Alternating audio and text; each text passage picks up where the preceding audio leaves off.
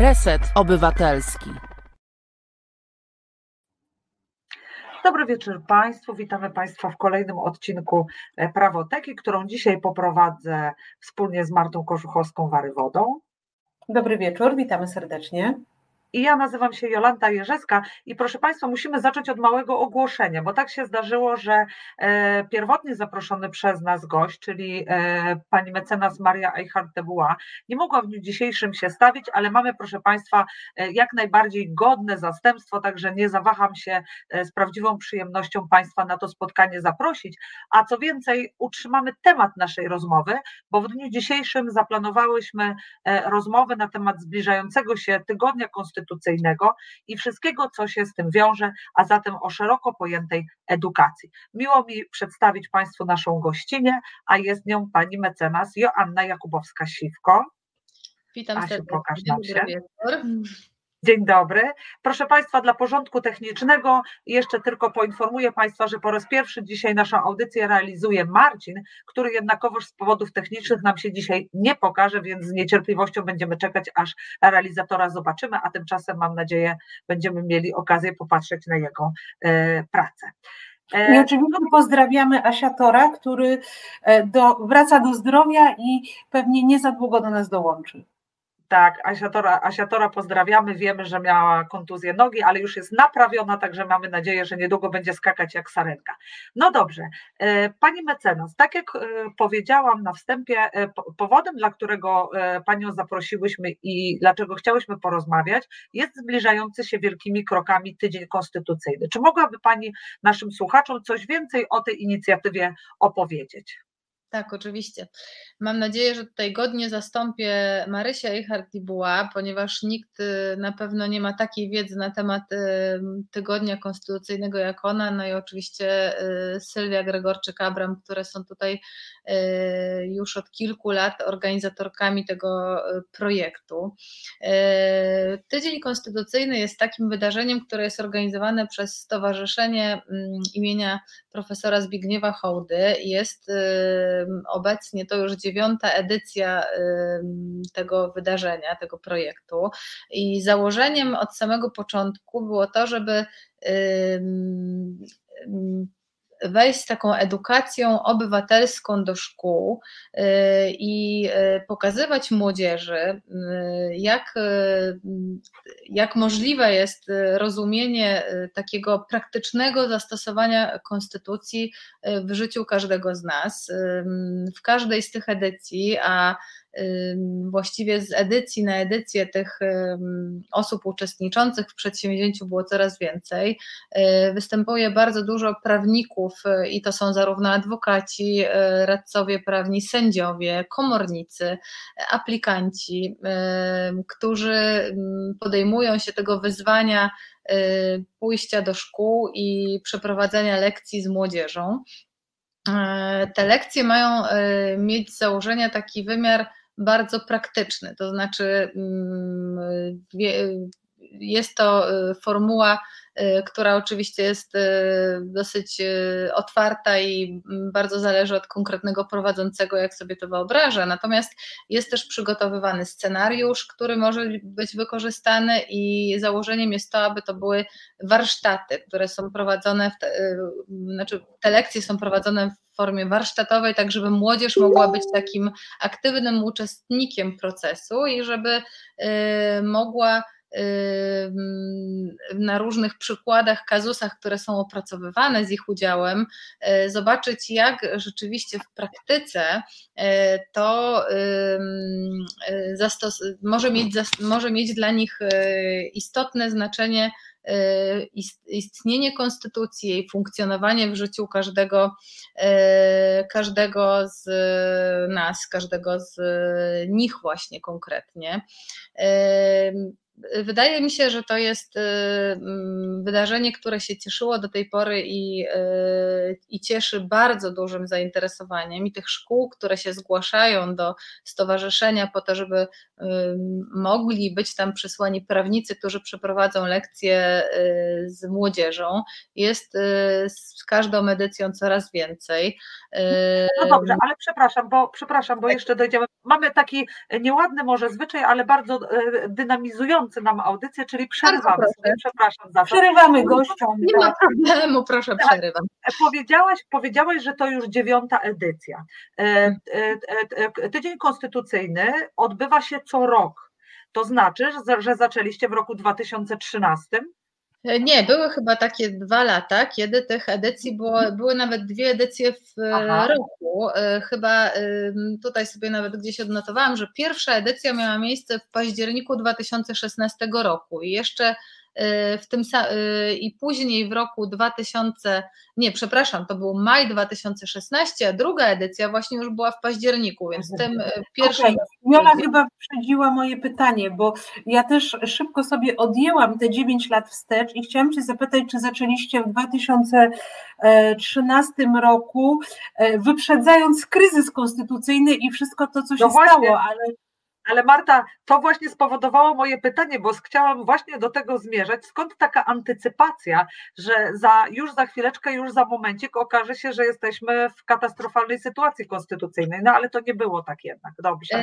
Ja chyba tak muszę y, powiedzieć, że... Y, Wydaje mi się, że pewno tutaj mogłaby mieć więcej do powiedzenia twórczyni tego programu, czyli Sylwia Gregorczyk-Abram, ale wydaje mi się, że początkowo przy tych pierwszych edycjach, pomimo tego, że byliśmy już w roku dwa tysiące piętnastym, kiedy powstawała idea i pierwsza, pierwsza edycja wy, wy, była w roku dwa tysiące szesnastym, czyli wiadomo, byliśmy już pod rządami obecnej władzy, niemniej chyba założeniem tego tygodnia konstytucyjnego jeszcze w, w tamtych czasach na pewno nie była chęć y, rozmów z młodzieżą i mam wrażenie, że nadal tak jest, że to nie jest podstawowym założeniem, żeby te rozmowy z młodzieżą dotyczyły rozmów na temat obecnej sytuacji politycznej czy prawnej.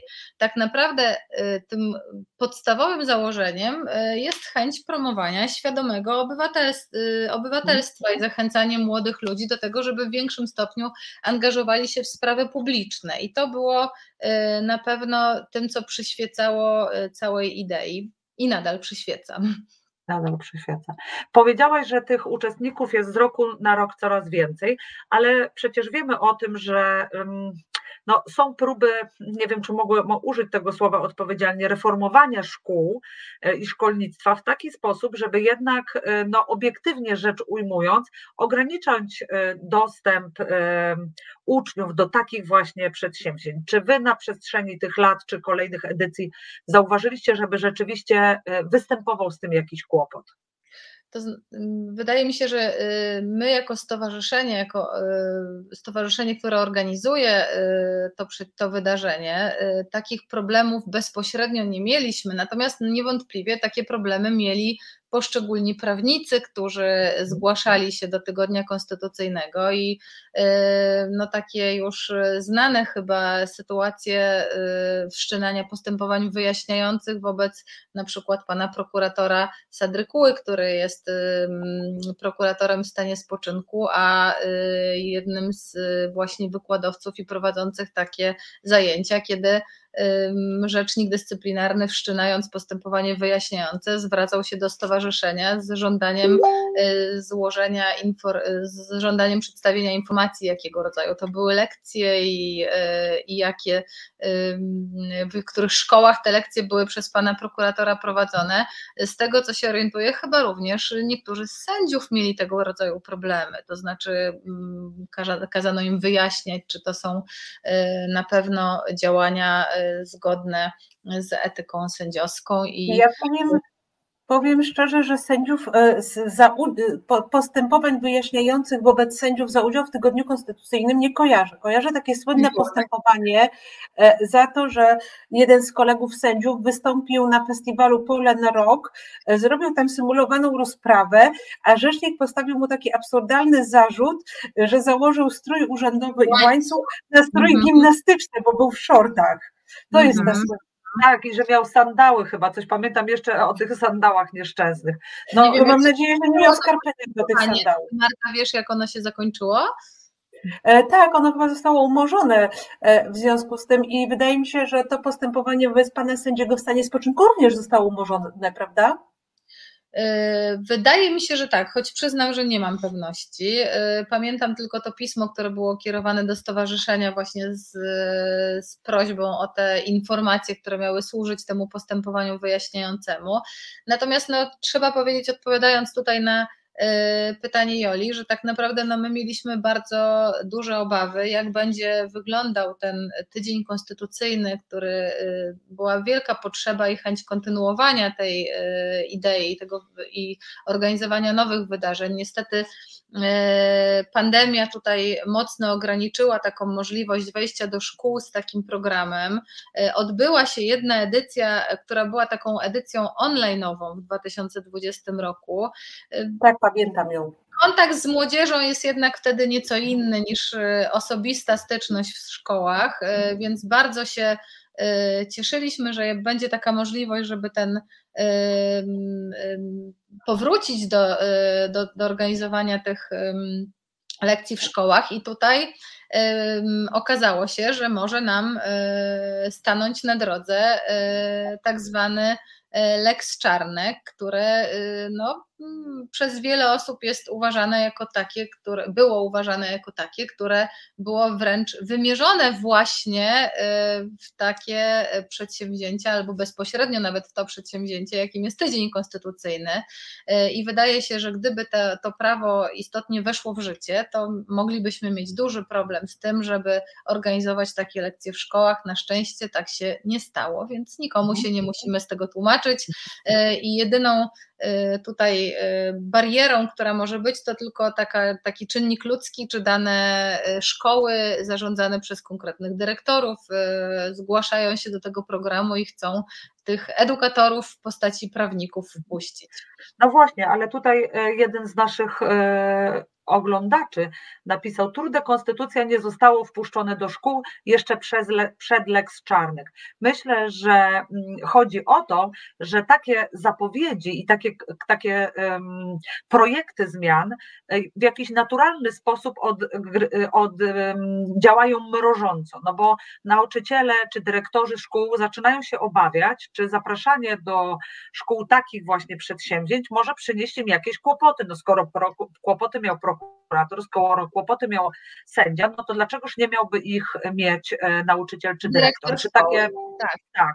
Zdecydowanie masz rację, że takie działania mogą przynosić ten efekt mrożący i z tego, co tutaj mi przekazywano, to nawet w tej edycji, pomimo tego, że Lex Czarnek na szczęście nie weszła w życie. Były zapytania ze szkół, które były zainteresowane udziałem w Tygodniu Konstytucyjnym. Nie wiem, nie znam szczegółów tych zapytań, ale one dotyczyły właśnie tego, czy my na pewno możemy, czy nie musimy mieć jakiejś dodatkowej zgody. Także to jest właśnie ten efekt mrożący i nie mogę wykluczyć, że na przykład część szkół z tego powodu się nie zgłosiła do projektu. Ale czy, czy już wiesz, jako osoba zaangażowana w organizację, jak będzie wyglądała frekwencja w tym roku? Jak, jak, jak, jak dużo tych zgłoszeń jest? Nie mam chyba tych, nie chcę tutaj skłamać, nie mam tych danych, ale nie wydaje mi się, żeby to były mniejsze liczby niż w latach poprzednich, tak? I tych też z tych informacji, które zamieszczane są na stronach stowarzyszenia, na Facebooku stowarzyszenia, widzę, że jest cała grupa szkół, które na przykład nie, ma, nie zostały obsadzone przez prawników, które mogłyby tam pojechać. To dotyczy, dotyczy w szczególności była, powiedziałabym, ta grupa, bo to szybko się zmienia, bo na szczęście to nasze środowisko prawnicze bardzo szybko reaguje na takie wezwania szukajcie edukatorów do takich i takich miejscowości i zaraz się ktoś zgłasza, a dotyczy to często różnych małych miejscowości, yy, gdzie... No, w naszym... że to jest najbardziej potrzebne, powiedzmy. No to. Właśnie o to chodzi. W naszym głębokim przekonaniu duże miasta, yy, chcąc nie chcąc, mają znacznie... Yy, większe możliwości i większy dostęp do takiej wiedzy i edukacji prawniczej, nawet na poziomie szkół, tak? Łatwiej jest to zorganizować, jeżeli mają sprawnego, zorganizowanego nauczyciela od wusu czy od historii. I, i to jest bardzo, bardzo łatwe do przeprowadzenia, jeżeli tylko jest chęć. Mają też większą grupę prawników, prawda, na podorędziu. Tak, no są prawnicy, są rodzice, którzy są zaangażowani, sami organizują takie przedsięwzięcia, nawet trochę poza tygodniami konstytucyjnymi, na szczęście tak się dzieje.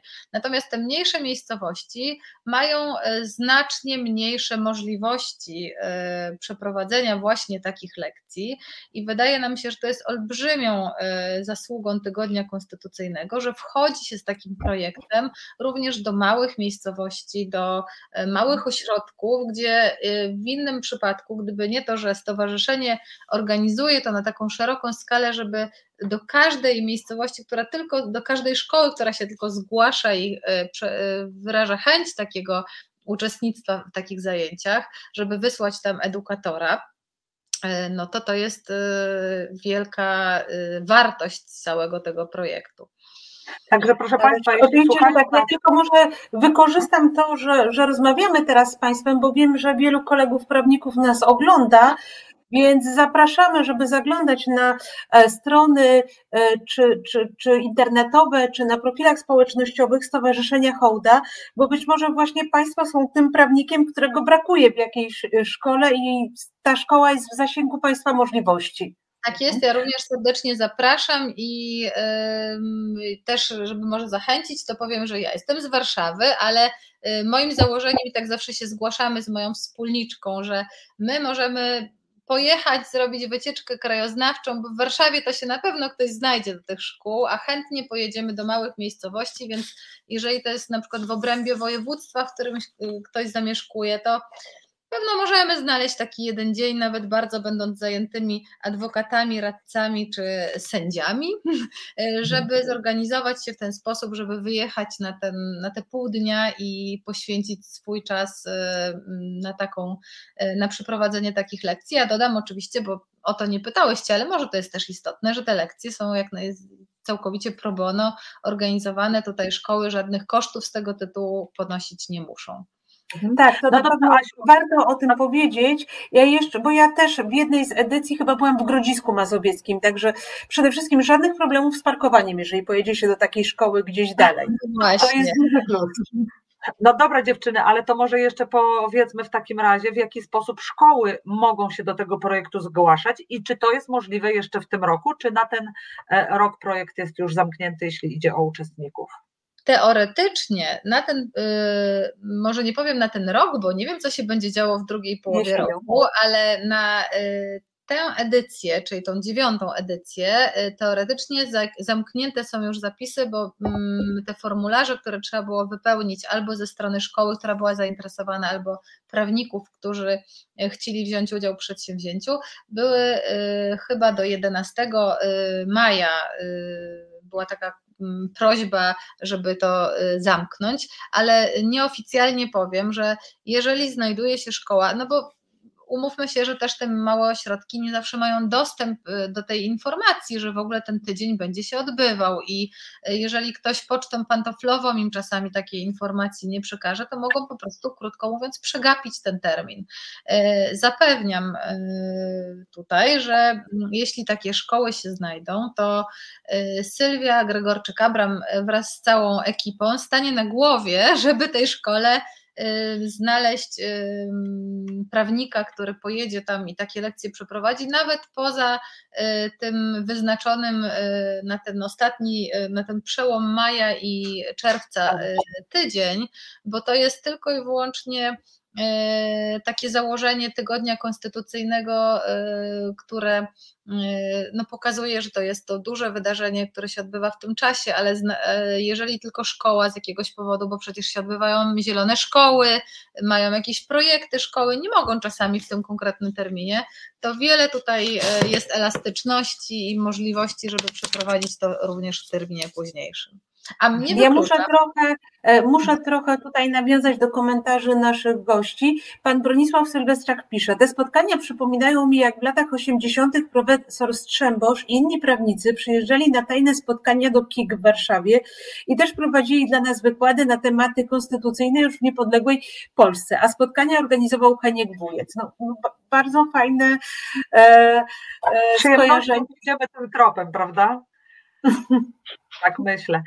No dobrze, Asiu, a czy możesz nam powiedzieć, bo powiedziałaś, że chodzą prawnicy różnych profesji, że mogą skorzystać z gotowego scenariusza. Powiedz nam proszę, jak w praktyce taka lekcja wygląda? Czy wszyscy realizują ten sam scenariusz, czy szkoły mają prawo prosić o coś konkretnego? Jak to się dzieje? Dzieje się chyba bardzo różnie, bo jeżeli mówimy o czterystu czy pięciuset kilkudziesięciu chyba w poprzednich edycjach prawnikach, którzy, jeżdż, którzy uczestniczyli w takim jednym, w takiej jednej edycji, to na pewno każdy z nich ma bardzo różne doświadczenia, natomiast ten scenariusz pomaga niewątpliwie osobom, które nie do końca będą na przykład uczestniczyły w takim tygodniu konstytucyjnym po raz pierwszy, nie do końca wiedzą, jak to się ma odbywać, i z całą pewnością można tam skorzystać zarówno z kazusów, które są przygotowywane, jak i z takich propozycji, jak przeprowadzić taką lekcję.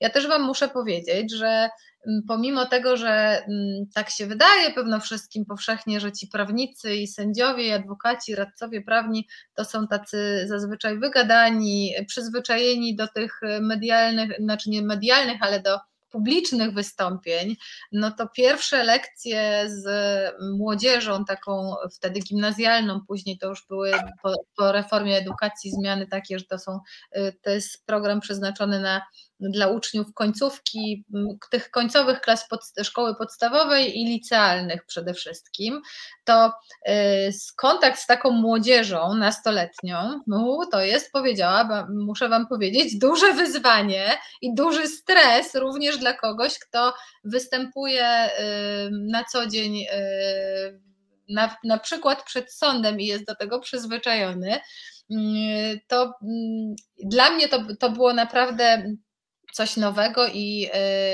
i takiego wiążącego się z pewnymi obawami, jak to będzie.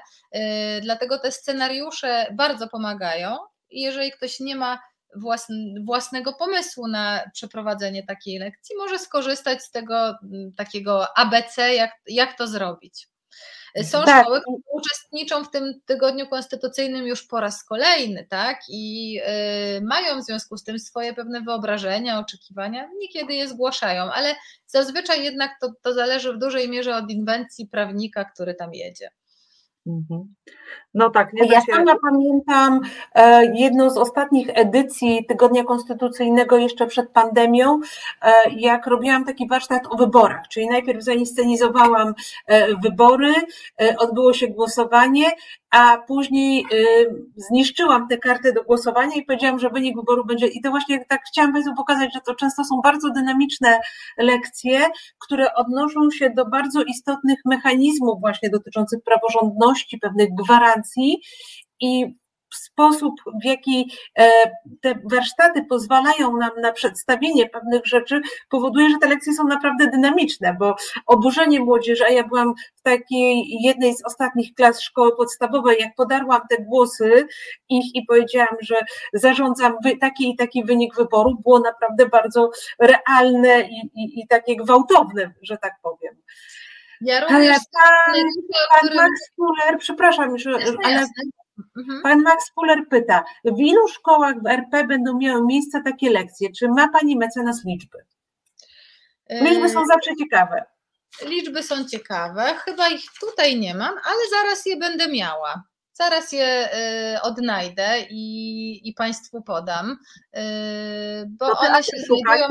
A dla chętnych zapraszam na stronę stowarzyszenia, zaraz znajdę te liczby. Mhm. Ty, Asiu, szukaj, a ja, bo przypomniało mi się, jak mówiłyście o kazusie Arka Krupy, czyli sytuacji, kiedy na Pol'and'Rocku inscenizował rozprawy i miał um, togę. Pamiętam, że krótko potem w Sądzie Rejonowym w Gdyni um, odbywała się z, przygotowana przez sędziów um, inscenizacja um, rozprawy o czerwonym kapturku, a właściwie o wilku, bo to wilk był oskarżony. No i proszę Państwa, na kanwie tego przypadku Arka Krupy wszyscyśmy się zadenuncjowali, że żeśmy nienależycie się zachowywali, no ale właściwie sam donos dotyczył mnie konkretnie, ponieważ to ja odgrywałam rolę sędziego w tej sprawie, że właśnie w takim haniebnym celu wykorzystałam mój strój urzędowy. Nie byłam w stroju gimnastycznym, co więcej to miało miejsce w sądzie, bo to było wielkie wydarzenie w sądzie, naprawdę przyszło mnóstwo dzieci i to było coś z mojego punktu widzenia naprawdę wartościowego, bo nie dość, że te dzieci patrzyły, jak ta rozprawa wygląda, no to jeszcze przecież wiadomo, że jeśli była mowa o wilku, to one w niej aktywnie uczestniczyły, no bo jak już zastanawialiśmy się, co z tym wilkiem zrobić, no to przecież moimi e, członkami grupy naradczej były te wszystkie dzieci, więc uważałam, że to z punktu widzenia edukacyjnego było naprawdę super, nie mówiąc już o tym, że my się poprzebieraliśmy, więc no to naprawdę wszystko fajnie wyszło. No ale dobrze, donos to donos. No i okazuje się, proszę Państwa, że jednak niektórzy zachowują zdrowy rozsądek i oczywiście nie tylko rzecznik, który w mojej sprawie byłby właściwy, nie wszczął postępowania, ale jeszcze napisał, że on absolutnie uważa, że to było bardzo, bardzo wartościowe, że my coś takiego zrobiliśmy, więc że na pewno nie urzędu nie naraziliśmy na szwank, ani stroju urzędowego również. Czekamy na liczby, Asiu. Ja już widzę, że pan Max Fuller nas tutaj wyręczył i jest tu informacja, że około piętnaście tysięcy szkół, co, co daje trzy miliony uczniów. No to te liczby naprawdę robią wrażenie z mojej perspektywy. No ale to chyba przy założeniu, że wszystkie klasy w każdej z tych piętnastu tysięcy szkół. Wydaje mi się niestety, że to, to trochę znaczy... nazbyt... Wiecie co, ja tutaj mam informacje, które były zamieszczane na stronach stowarzyszenia yy, i informacje, że odbyło się osiem edycji dotychczas, ponad czterech tysięcy prawników przeprowadziło, mówimy o łącznie wszystkich edycjach, mhm. ponad cztery tysiące prawników przeprowadziło zajęcia dla około dwieście dwadzieścia tysięcy sześćset siedemdziesiąt tysię, yy, uczniów z dwa tysiące siedemset sześćdziesiąt dziewięć szkół w całej Polsce. To są chyba takie dane stowarzyszenia, więc one są najbardziej tutaj wiarygodne. Także czyli niestety, Pani Marcie, piętnaście tysięcy to jeszcze nie. A dobijemy może kiedyś do tej liczby. Ale oczywiście, że tak. Nie, no bo Super. Trzeba powiedzieć, my jesteśmy członkiniami przecież całej masy forów i widzimy, w jaki sposób te informacje o poszukiwanym, najpierw ogłoszenie, że w ogóle należy się zgłaszać, to już zwykle, przynajmniej w moim środowisku, duży odzew powoduje, a potem, kiedy się okazuje, że gdzieś tam w jakiejś miejscowości jeszcze nie ma tego prawnika, no to również ta reakcja jest bardzo szybka, także mnie się wydaje, że ta akcja się cieszy dużą taką... ja wiem, dużą, dużą opieką ze strony prawników, którzy widzą w tym ogromny sens, prawda? Środowisko prawnicze jak najbardziej tak i tak jak powiedziałaś, czasami jak jest wrzucony taki post, gdzie jest informacja, że w tym i w tym województwie albo w tych miastach czy miasteczkach brakuje prawników, to zanim się ktoś odezwie, to już jest trzech czy czterech chętnych i jest informacja, że nie, to już jest obsadzone. To w środowisku prawniczym na pewno jest takie głębokie przekonanie potrzeby, to też wynika z tego, jak, jakie były reakcje na te poprzednie edycje, jakie były yy, yy, komentarze wszystkich osób ze szkół, nauczycieli, którzy czasami się przyglądali temu z boku, a czasami słuchali informacji, które pochodziły od uczniów. Ja mam taką trochę obawę, że to jest, my tutaj mamy mniejsze możliwości, bo w środowisku prawniczym to my już mamy jakieś swoje ścieżki i kanały przekazywania informacji, ale że mamy trochę za małą, za małe możliwości na propagowanie tej idei i informacje w samych szkołach, bo ja dzisiaj mi przyszło do głowy, zapytałam mojego syna tutaj w Warszawie w szkole, czy oni biorą udział w Tygodniu Konstytucyjnym i on nic o tym nie wie, a jest w siódmej klasie, więc w sumie to właśnie do niego jest skierowany między innymi taki program i pomyślałam sobie, no właśnie, to tutaj jest taka potrzeba, żeby też rodzice na przykład informowali szkoły. Dokładnie. Przez Librusa. Znaczy, to, Asiu, mi, mi się wydaje, że w normalnych warunkach to po prostu informacja do kuratorium byłaby wystarczającą, bo to kuratorium zainteresowane tym, żeby podnosić jednak poziom edukacji prawnej naszych najmłodszych obywateli, by to rozesłało. Ja Ci mogę powiedzieć, że kiedy my organizowaliśmy takie większe wydarzenia w Gdyni, bo ja orzekam w Gdyni, to wtedy po prostu pani, jedna z pani sekretarz, oczywiście w swoim wolnym czasie, znalazła wszystkie szkoły. I po prostu wprowadziliśmy je raz do systemu i potem wysyłaliśmy wszystkie informacje do wszystkich szkół w Gdyni. No tylko oczywiście w skali kraju to jest dużo, dużo trudniej do wykonania, prawda, by nie powiedzieć niemożliwości. Ma swoje znaczenie, czyli taki aktywista albo aktywny rodzic, aktywny mhm. prawnik, który, któremu się chce poświęcić chwilę na to, żeby napisać do szkół, wysłać jakieś informacje, które mają szeroki zasięg i wtedy rzeczywiście jestem przekonana o tym, że jest bardzo wiele szkół, które po prostu przegapiają te tygodnie konstytucyjne i później się czasami odzywają i, i pytają, aha, no to szkoda, że nie wiedzieli, to następnym razem. Mhm. Słuchajcie, no to... jest dużo do zrobienia. Pan Max wyjaśnił, że ten wpis dotyczący piętnastu tysięcy szkół i trzech milionów uczniów, to tyle mamy szkół i uczniów w Polsce, czyli to jest jeszcze to, co jest do zrobienia. Ja myślę, że to jest dobry moment na przerwę. Pan Marek Adamski pisze nudy. Panie Marku, po przerwie przejdziemy może do bardziej bieżących tematów. Jest wybrany nowy K R S. Mamy informację, może piosenka, może piosenka pana trochę rozerwie i wróci pan w lepszym humorze. Także zapraszamy. Tak, przejdziemy do bieżących tematów, ale muszą Państwo pamiętać, że my tutaj reprezentujemy Fundację Edukacji Prawnej. Edukacja prawna jest naszą misją, więc jeśli dzieje się coś takiego jak Tydzień Konstytucyjny i może to przede wszystkim nas, nas prawników i może trochę nauczycieli interesuje, to też chcemy Państwu o tym trochę opowiedzieć. Tak jest. Zapraszam. Reset Obywatelski nie boi się trudnych pytań, dlatego warto nas wspierać. Zrób to tak jak lubisz. Przelew, zrzutka, Patronite lub przez naszą stronę reset obywatelski kropka p l. Witamy Państwa po przerwie. Proszę Państwa, za chwileczkę zostanie Państwu wyświetlony link do strony stowarzyszenia, na którym Państwo będziecie mogli się zapoznać ze wszystkimi potrzebnymi informacjami, ale jeszcze dwie rzeczy musimy poruszyć. Po pierwsze, pan Grzegorz Dolewski już wcześniej gdzieś u góry pytał o to, czy w czasie tych lekcji uczniowie otrzymują jakieś ulotki czy broszury, informacje, które mogliby zanieść do domu. I teraz napisał w nawiązaniu do mojego postu o ulotkach na wybory: nie chodzą uczniowie, lecz ich rodzice, więc warto byłoby zainwestować w słowo pisane, więc może czy odpowiemy na to pytanie, Asiu? A co do zasady muszę powiedzieć, że nie są takie materiały przekazywane uczniom, które mogliby zabrać do domu celem edukacji rodziców i nie takie jest założenie chyba tego programu.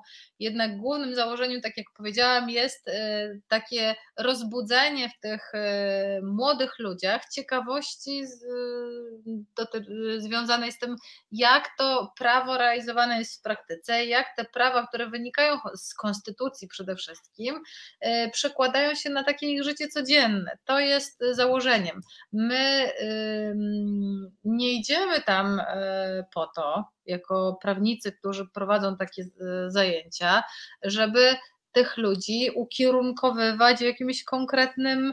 E, Dokładnie, żeby prowadzić jakąkolwiek agitację. Żeby tam prowadzić jakąkolwiek agitację. Nie słyszałam, żeby taka sytuacja miała miejsce i nie, na pewno e, nie, nie jest to zamiarem e, tego programu. Zupełnie nie tędy droga. Nam e, no, chyba nie damy rady... E, przeprowadzić tego programu w taki sposób, żeby edukować po drodze rodziców, chociaż pewno mm, takie... No, ale ja to myślę, że... uzupełniając to, o co zapytałaś, Jolu, to powiem, że y, program, y, ten, y, to cały, cały program Tydzień Konstytucyjny, on ulega y, no, takiemu rozwojowi i przez te lata i przez te etapy, przez te wszystkie edycje zmienia się to o tyle, że zgłaszają się już nie tylko i wyłącznie szkoły, ale i o, tych, o tym też można uzyskać informacje właśnie na stronach Stowarzyszenia Hołda. Zgłaszają się różnego rodzaju instytucje, które, które chcą brać udział w Tygodniu Konstytucyjnym, więc wydaje mi się, że w tym zakresie my trochę wychodzimy poza ten pierwotny schemat wyłącznie szkół, tak?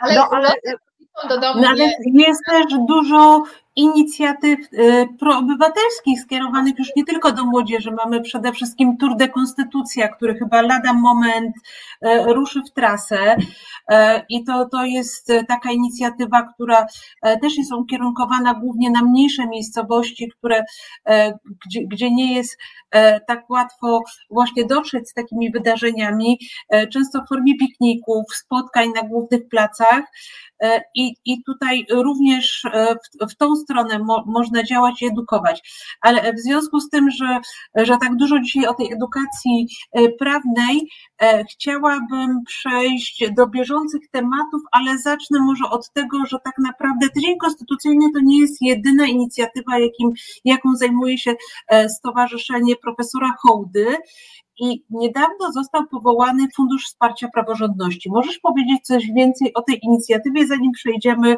e, do e, Krajowego Planu Odbudowy? Tak, ja bardzo chętnie o tej inicjatywie powiem i nawet gdyby Marta o to nie zapytała, to na pewno spróbowałabym tutaj wyrwać y, jakiś kawałek czasu na to, żeby o tym móc powiedzieć.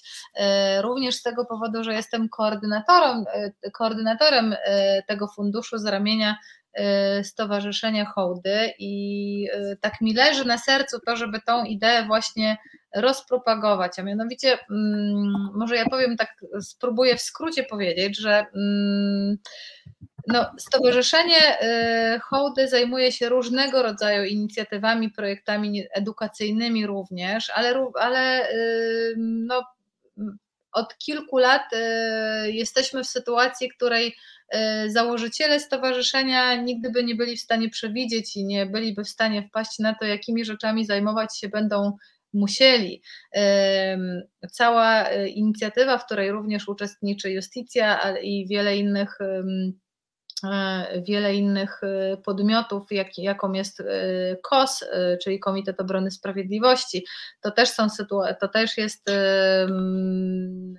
ta, ta działalność, która no, ma na celu przede wszystkim informowanie obywateli, społeczeństwa o różnych wydarzeniach związanych z notorycznym naruszaniem zasad konstytucyjnych i tym, jaki mamy problem z praworządnością obecnie. Ale zaczęłam mówić o tym dlatego, że te inicjatywy, jakkolwiek niezwykle istotne, w którymś momencie, patrząc na to, jak wielką skalę osiągnęły represje, które są stosowane wobec sędziów, wobec prokuratorów również, stowarzyszenie doszło do przekonania, że wsparcie różnego rodzaju udzielane dotychczas środowiskom prawniczym, takim jak przede wszystkim sędziowie, prokuratorzy, którzy właśnie są poddawani tym represjom, już nie wystarczy to wsparcie w takiej formie, jak było do tej pory. My musimy pamiętać o tym, że osoby, które w związku ze swoją działalnością, aktywnością na rzecz zachowania standardów konstytucyjnych ponoszą Olbrzymią, olbrzymie koszty, takie jak właśnie to, że są zawieszani, nie mogą wykonywać zawodu, tak jak w waszym środowisku sędziowskim, ale ja tutaj cały czas podkreślam, że trzeba też pamiętać o prokuratorach, których ja osobiście też w różnych postępowaniach dyscyplinarnych reprezentuję, bo to jest też środowisko niezwykle tej Pre, tym represjom poddane i Stowarzyszenie Hołdy pod koniec zeszłego roku doszło do, ten projekt się rodził przez dłuższy czas, powołało do życia Fundusz Wsparcia Praworządności i jest to fundusz, którego celem jest pomaganie prawnikom pokrzywdzonym w związku z ich działalnością w obronie standardów konstytucyjnych, praworządności i praw człowieka w Polsce i założeniem jest ta pomoc materialna. My musimy pamiętać, że osoby, które przez długi czas, my jesteśmy w tym całym procesie, siódmy rok już w tej chwili, To jest strasznie długo. Niektórzy mają ograniczone wynagrodzenia, inni mają problemy różnego rodzaju osobiste i te problemy się przekładają również na problemy materialne. Dlatego w naszym przekonaniu to jest czas, kiedy nie tylko nasze środowisko prawnicze, ale również wszyscy inni, którym, którym bliska jest ta idea hmm, państwa prawa i no, muszą okazać swoją solidarność wobec osób, którzy, które o te ich prawa walczą. I ja bardzo serdecznie zapraszam i zachęcam do dokonywania wpłat na konto Stowarzyszenia Profesora Hołdy i utworzony właśnie Fundusz Wsparcia Praworządności. Nie wiem, czy to będzie widać, bo ja mam tutaj taką ulotkę, ale ja też mogę wpisać tutaj i pozwolę sobie na to, żeby to się na czacie pojawiło. Adres strony internetowej Funduszu Wsparcia Praworządności. Tam są Nasz wszystkie... realizator myślę, że za chwilę wyświetli, bo, tak, bo, bo już tak. prosiłam o to. O, świetnie. Tam jest podany numer konta yy, i będziemy chcieli za pośrednictwem środków, które na ten fundusz wpływają, wspierać osoby, które po prostu y, znalazły się w trudnej sytuacji materialnej, osoby z naszego środowiska prawniczego, yy, a walczą o nasze prawa i jesteśmy im to w jakimś stopniu winni. No tak, bo no trzeba właśnie, powiedzieć, myślę, że... że... Dobra, Jolu, mów. Tak, chciałam powiedzieć, że Państwo przecież wiecie o tym doskonale, że wielu sędziów jest zawieszonych i te zawieszenia łączą się z tym, że e, zabiera się im część wynagrodzenia i to część e, nierzadko e, niemałą, bo moim zdaniem to są kwoty rzędu dwudziestu pięciu procent wynagrodzenia, czterdziestu procent wynagrodzenia. Właściwie nie wiadomo dlaczego akurat konkretnej osobie tyle, ale tak to się e, plecie. Dobrze, e, wprawdzie mówimy I... bardzo ciekawe jednak rzeczy i ale chciałabym, bo zauważyłam, że na, jako nasza słuchaczka pojawiła się nasza zwyczajowa realizatorka, czyli Asiator, która nas pozdrawia. No my oczywiście, Asiator, Ciebie też serdecznie pozdrawiamy. I zobaczcie jeszcze, dziewczyny, że pan Max Fuller napisał, nie wiem, czy pan właściwie, ale Max Fuller napisał, napisał byłem w zeszłym roku w Zgorzelcu na Tour de Konstytucja. To było wspaniałe, mimo że przyszło może dwieście osób. Tylko sędzia Żurek wyjaśnił artykuł czterdzieści cztery, opłacało się przejechać siedemset kilometrów. Myślę, że pan, pan czy pani Max Fuller może już dostać jakiś, jakieś odznaczenie, bo zdał egzamin z demokracji i praworządności, no bo o to nam właśnie chodzi, żebyście Państwo byli aktywni, a nie o to, żebyśmy my Państwa ukierunkowywali i kazali dokonywać takich, a nie innych wyborów. Bo, wiecie co, ale rozmawiamy o tym, tak? Jak rozmawiamy o funduszu, to od razu no, nasuwa się temat zatwierdzenia K P O dla Polski. Tak naprawdę to zatwierdzenie Krajowego Planu Odbudowy miało być uzależnione od spełnienia pewnych kamieni milowych i przede wszystkim mówimy tutaj o likwidacji Izby Dyscyplinarnej, o reformie systemu dyscyplinarnego, czyli tego, który dyscyplinuje w tej chwili sędziów, prokuratorów, ale może też innych przedstawicieli innych zawodów prawniczych. No i też jednym z tych kamieni milowych był postulat przywrócenia do pracy wszystkich sędziów, którzy zostali zawieszeni wbrew przepisom konstytucji. Asiu, bo jak ty jako adwokat patrzysz, adwokatka patrzysz na to, na, na te informacje prasowe? Czy, czy tak naprawdę w sytuacji, kiedy Komisja Europejska zatwierdzi ten Krajowy Plan Odbudowy, myślisz, że niewiele zmieni się w tym systemie, który dotyczy zarówno funkcjonowania Izby Dyscyplinarnej, jak i systemie dyscyplinarnym?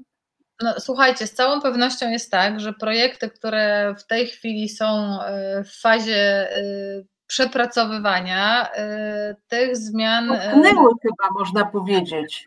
Może i utknęły, ale nawet no, gdyby nie utknęły... Nawet gdyby nie utknęły, to nie zmieniają to rzeczywistości. Na pewno, na pewno nie zmieniają tej rzeczywistości i na pewno nie idą w kierunku, którego oczekiwały od nas Trybunały Europejskie. To są jakieś zmiany kosmetyczne y, albo powiedziałabym y, zupełnie takie... Y, zamydlające rzeczywistość. To jest przykrywanie woalem trupa. Tak jest. Nie wiem, kto użył, bo czytałam tutaj jakieś artykuły na ten temat, kto użył tego sformułowania. Chyba Krystian Markiewicz o tym mówił, że to jest taka sytuacja, w której się mówi o tym, że ktoś nas torturuje i, i mamy się cieszyć z tego, że mu się zabierze jedno narzędzie do tortur. No to to jest taka, taka, izba, taka formuła likwidacji Izby Dyscyplinarnej, która niby miałaby być zlikwidowana, ale w formie takiej, że ci sędziowie by się gdzieś rozpierzchli po Sądzie Najwyższym i właściwie to, to, to by nic się nie zmieniło. I w kontekście tego, o czym zaczęła mówić Marta, to wydaje się, że no to jest żadne, absolutnie niepodążanie w kierunku tych realizacji tych kamieni milowych. No dokładnie tak to postrzegam. Wiecie co, mnie najbardziej tak osobiście przytłoczyło, oburzyło, nie wiem, zmartwiło, no to jest jednak dwunastego maja i wybory na drugą kadencję Krajowej Rady Sądownictwa, bo tak naprawdę wydaje się, że jednym z kamieni, z kamieni milowych powinno być to, żeby tutaj sytuacja została uporządkowana, czyli całe źródło tych problemów związanych z funkcjonowaniem i, i nowych izb wynika z tego, w jaki sposób ci sędziowie zostali powołani. A my tutaj dyskutujemy, my mówię jako nasz kraj, dyskutujemy o kamieniach milowych i o tym, jak tutaj będziemy realizowali różnego rodzaju zalecenia, tymczasem w tak zwanym międzyczasie powołujemy, przedłużamy żywot tego tworu, którym jest obecna Krajowa Rada Sądownictwa. No tak, to jest trochę takie śmianie się Unii. Trochę. Komisji Europejskiej w twarz. Komisji Europejskiej w twarz. Mhm.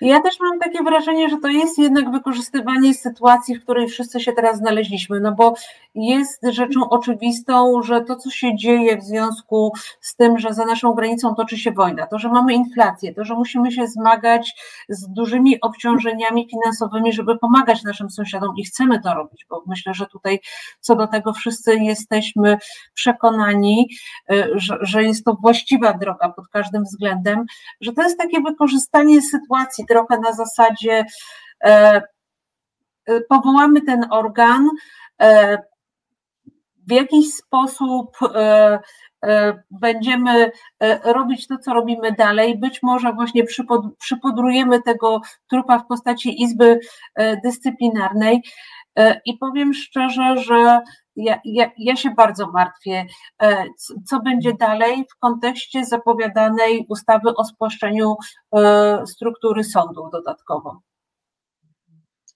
Ja się też bardzo martwię i tak jak powiedziałaś, Marta, na początku, jak patrzę na to jako adwokat, to martwię się tym, jak my już mamy olbrzymi chaos w sądownictwie, jak my mierzymy się w, taki, w takim praktycznym aspekcie z tym, czy przychodzą klienci i zadają nam pytania, czy ten sędzia, który będzie sądził naszą sprawę, to jest z neo K R S u, czy nie? Czy to będzie wyrok, który ma szansę się utrzymać, czy nie?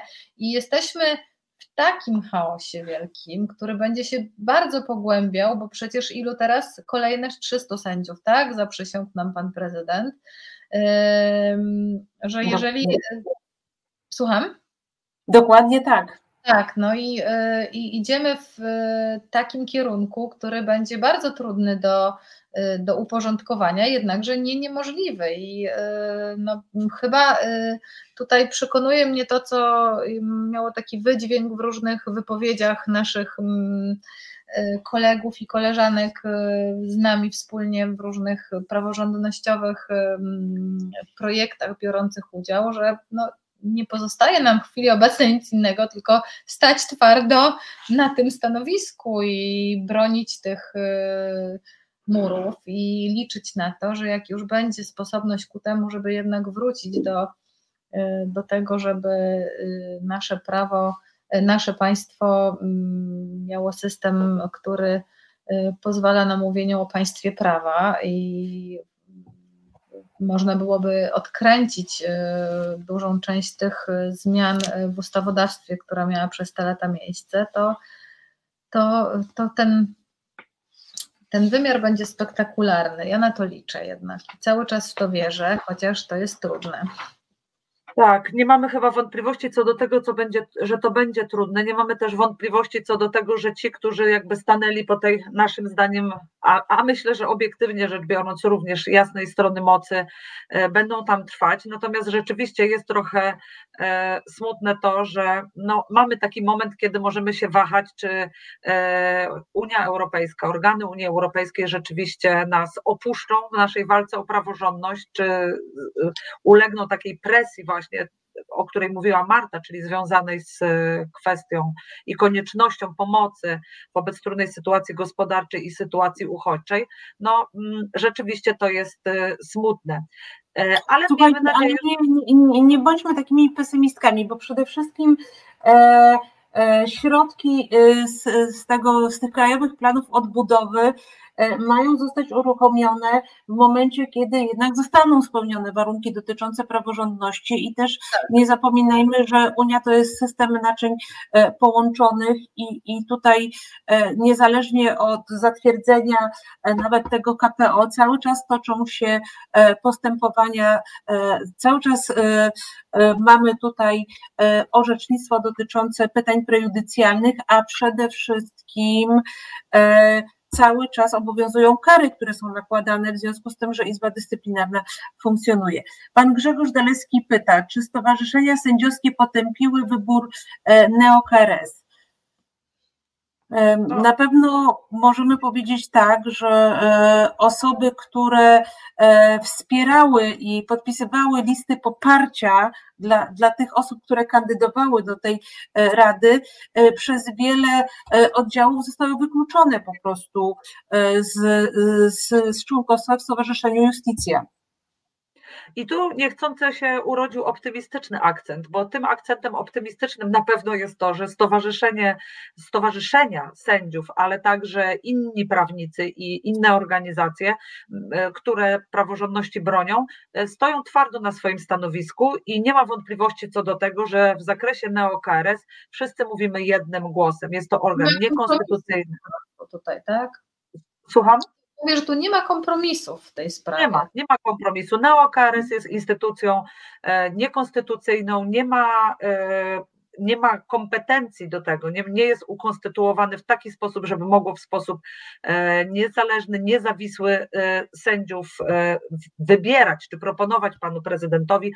Wobec tego e, z całą pewnością e, potępiły stowarzyszenia wszelkie wybór neo K R S. I to jest chyba jednak ten e, akcent ja optymistyczny. Ja powiem o jednym pozytywnym akcencie, bo warto też przypomnieć słowa przewodniczącej Parlamentu Europejskiego Roberty Metzola, która zapowiedziała, że Unia nie ugnie się w kwestiach praworządności ani na centymetr, więc e, miejmy nadzieję, że, że może, e, mimo że ten proces trwa i trwa, A, a za chwilę mamy Dzień Wymiaru Sprawiedliwości, który jest obchodzony dwudziestego trzeciego maja, że dojdziemy do takiego momentu, że wszystkie te kwestie związane z praworządnością zostaną uporządkowane.